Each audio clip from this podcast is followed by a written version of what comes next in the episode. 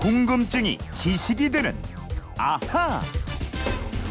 네, 궁금증은 풀고 호기심은 채우는 시간입니다. 모르는 것 빼고는 다 아는, 달리 얘기하면 아는 것 빼고는 다 모르는 궁금증 해결사 김초롱 아나운서와 함께합니다. 어서 오세요. 네, 안녕하세요. 금요일은 이거예요. 아하 금요 특별판. 앗, 앗, 이런 것까지. 예, 먼저 휴대폰 뒷번호 5814님의 문자입니다. 갑자기 궁금해졌는데요. 자판기는 동전을 어떻게 구별하나요? 이러셨어요. 예, 지난 월요일에 동전에 대한 궁금증 풀어드렸는데 그날 방송 듣고 문자 주신 것 같아요. 아, 네네네. 예. 자판기는 동전을 어떻게 구별하는가? 예.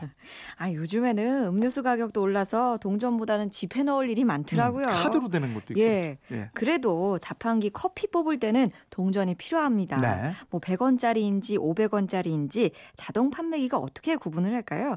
자판기에는 전자식 동전 검사기가 들어 있습니다. 음. 이 검사기가 두 가지 과정으로 이 동전이 진짜인지 진짜라면 얼마짜리 동전인지 식별해냅니다. 음, 그럼 두 가지 과정을 거친다 이랬는데 구체적으로 어떻게요? 예. 먼저 이 돈이 진짜인지 아니면 가짜 돈인지 구별을 해야 해요. 예. 그래서 검사기가 그 동전의 금속 함유량과 크기를 검사하고요. 어. 그 방법은 동전의 전류를 흘려 보내는 겁니다. 음. 동전을 만든 금속의 종류와 양에 따라서 전류의 크기와 흐름이 달라지기 때문인데요. 이 과정을 통해서 가짜 동전을 걸러냅니다. 아, 그러니까 만약에 가짜 동전을 넣으면 성분이 다르니까 이걸 밖으로 밀어내 보내는군요. 그렇죠. 네. 그리고 두 번째 단계가 자석하고 광 센서를 이용해서 동전의 종류를 검사하는 과정인데요. 음. 동전이 자석의 양, 양극을 통과하면서 함유한 금속량에 따라서 각기 다른 속도를 내게 됩니다. 네. 그리고 광 센서는 동전의 크기를 측정하게 되고요. 음. 50원짜리가 제일 작고 그 다음이 100원, 500원 동전 순서로 크니까요. 아, 500원짜리구나. 이건 100원짜리다. 알아차리면서 계산을 하고 식별된 동전은 해당 돈통으로 똑 떨어지게 됩니다. 아, 그렇군요. 그럼 어떤 동전이 가장 빨리 지나가요? 자석을 지나갈 때 가장 빠른 동전은 10원짜리래요. 어. 예, 지금은 새로 발행되지 않고 재질하고 크기가 달라졌지만요. 네. 옛날 동전은 구리 65%에다가 음. 아연 35%로 돼 있었거든요. 네. 10원짜리가 가장 빨리 떨어지게 되고요. 그 다음이 구리 70%가 들어있는 50원짜리. 음. 그 다음이 구리 75%가 함유되어 있는 100원짜리고요. 그 다음이 500 원짜리 순입니다. 100원짜리랑 500원짜리는 구리 성분이 같거든요. 네. 근데 질량이 500원짜리 동전이 크기 때문에 음. 가속도가 커서 가장 멀리 떨어진다고 합니다. 네. 또 지폐는 광 투과 방식하고 자기 센서를 통해서 판독 방식을 하게 되고요. 음. 이렇게 역시 두 가지 과정을 거치게 됩니다. 음. 그 외국 동전도 우리 동전하고 크기하고 모양이 비슷하게 생긴 것도 제법 있고 이렇던데. 네네. 그러면 이렇게 식별을 한다면 외국 가서 자판기에 사용하면 글쎄 어떨까 모르겠네. 우리 500원짜리하고 꼭 닮은 동전 일본의 맞아요, 500엔인데요. 맞아요. 예. 이 동전이 너무 비슷하게 생겨서 네. 일본 자판기에 사용된 적도 있어요. 네. 그럼 우리 우리가 500원이고 일본이 500엔이잖아요. 네, 어, 우리가 훨씬 득을 보는 건데. 그렇죠. 네.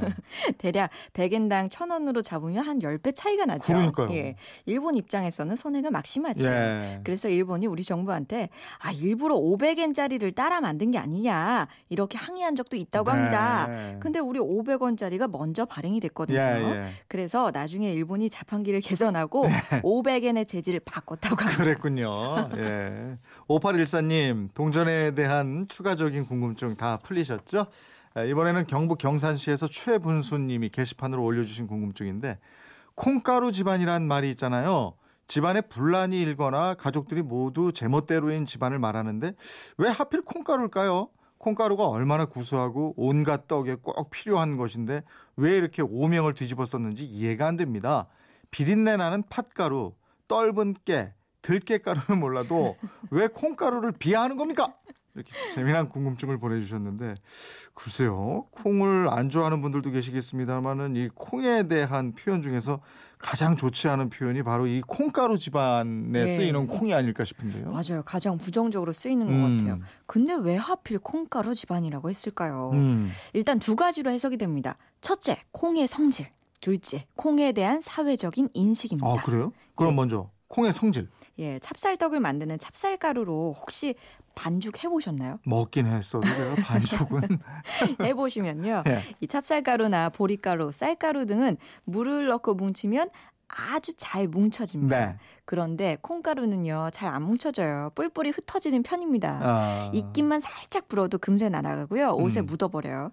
그리고 완두콩 콩깍지에 콩이 여러 개 들어있잖아요. 네. 깍지를 까면 콩알이 막 튀어나오는데 네. 이게 또 어디로 튈지 몰라요. 어. 그래서 상하 간의 위계 질서가 흐트러지거나 끈끈한 유대 관계가 사라져버린 집안이나 뭐 조직, 콩가루 같다, 콩가루 집안이다 아, 이렇게 얘기하는 그렇군요. 겁니다. 콩가루 집안. 아까 무슨 조직 얘기했는데 예. 네. 멀리 갈 것도 없어요. 요즘 신문 보면 그냥 매번 콩가루 나오고.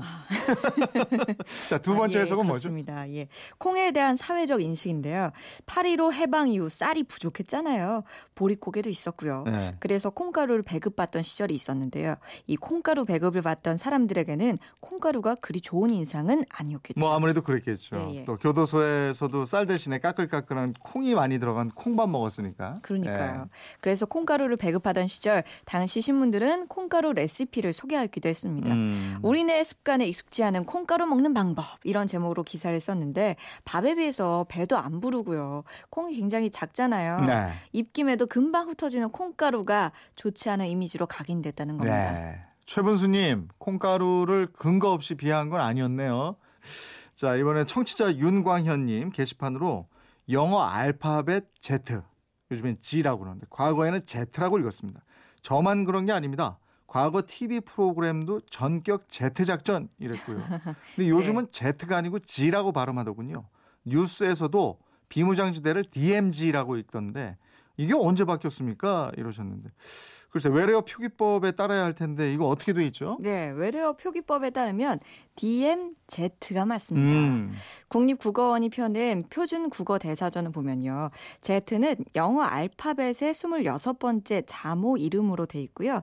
G는 영어 알파벳의 7번째 자모 이름 이렇게 돼 있습니다. 네. 그러면서 Z를 G로 표기하면 G와 헷갈릴 염려가 음. 있다고 설명하고 있어요. 네. 그래서 당연히 DMG에 대해 서도 화살표를 하고 음. DMZ라고 돼 있습니다. 아, 근데 원래 쓰던 DMZ가 맞다 이건데 네. 중간에 바뀐 것도 아닌데 왜 Z를 G 이렇게 불렀어요? 원래 Z의 영국식 발음은 제드고요. 네. 미국식 발음은 G입니다. 네. 그리고 일본에서는 네덜란드의 영향을 받아서 Z라고 했고요. 음, 우리도 Z라고 해왔는데 음. 미국식 영어를 배운 사람들이 늘어나다 보니까 Z가 영 어색한 거예요. G가 편해진 겁니다. 음. 자연스럽게 Z를 G로 하게 됐고 DMZ도 DMG 이렇게 부르게 된 거죠. 아, 그 그거 알아요? 뭐요? 기운센 전화장사. 마징가 Z? 예. 마징가 이래, 이랬거든. 맞아요. 그 마징가 G 이러면 이상해요. 예. 예. Z하고 G가 섞여서 쓰이게 됐고 지금은 G를 더 많이 쓴다 이거군요. 아니 근데 같은 세대요? 예. 마징가 Z 이거. 너무 유명하니까. 네. 예. 근데 외래어 표기법이라는 네. 원칙이 있잖아요, 우리가요. 그러니까 그렇죠. 확실하게 다시 한번 정리를 해서 통일해서 사용할 필요가 있겠다 이런 생각도 들어요. 네네. 예. 윤광현님 덕분에 Z가 중간에 G로 바뀐 건 아니다 이런 사실 우리도 알게 됐어요. 그렇습니다. 많이 배웠습니다. 네. 아하 금요 특별판 아, 아, 이런, 이런 것까지, 것까지. 예, 오늘도 여러 가지 궁금증을 풀어봤습니다. 오늘 소개된 분들께는 모두 선물 보내드리겠고요. 김천욱 씨, 이분들처럼 궁금증, 호기심 어떻게 하면 됩니까? 네, 그건 이렇습니다. 인터넷 게시판 MBC 미니 휴대폰 문자 샵 8001번으로 문자 보내주십시오. 짧은 문자 50원, 긴 문자 100원의 이용료 있습니다. 여러분의 호기심 짧은 것도 앗 이런 것까지 기다리고 있습니다. 네, 김초롱 아나운서였습니다. 고맙습니다. 고맙습니다.